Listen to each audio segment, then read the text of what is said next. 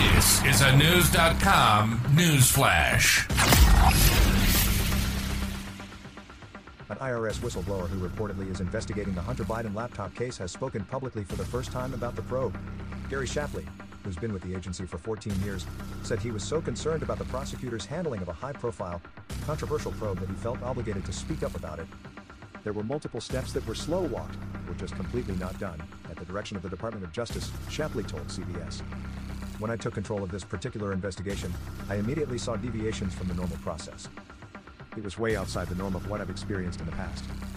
Shapley spoke out publicly after three years of investigation into Hunter Biden's business dealings.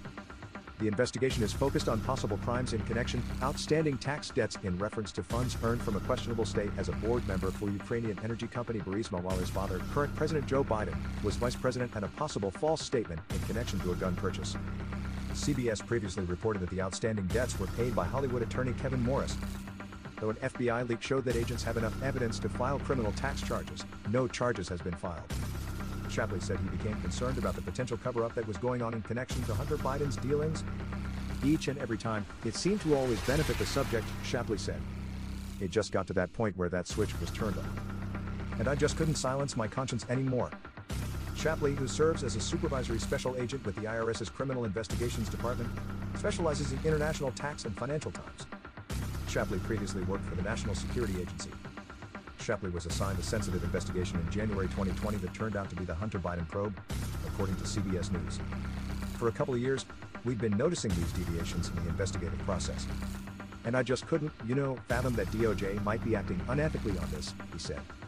Shapley said he has not benefited from coming forward, adding that he's just trying to live up to the oath of his job. I'm not involved with any of that stuff, he said. It's not what I want to do. I'm just simply not a political person. This is a job, and my oath of office is to treat everybody fairly that we investigate.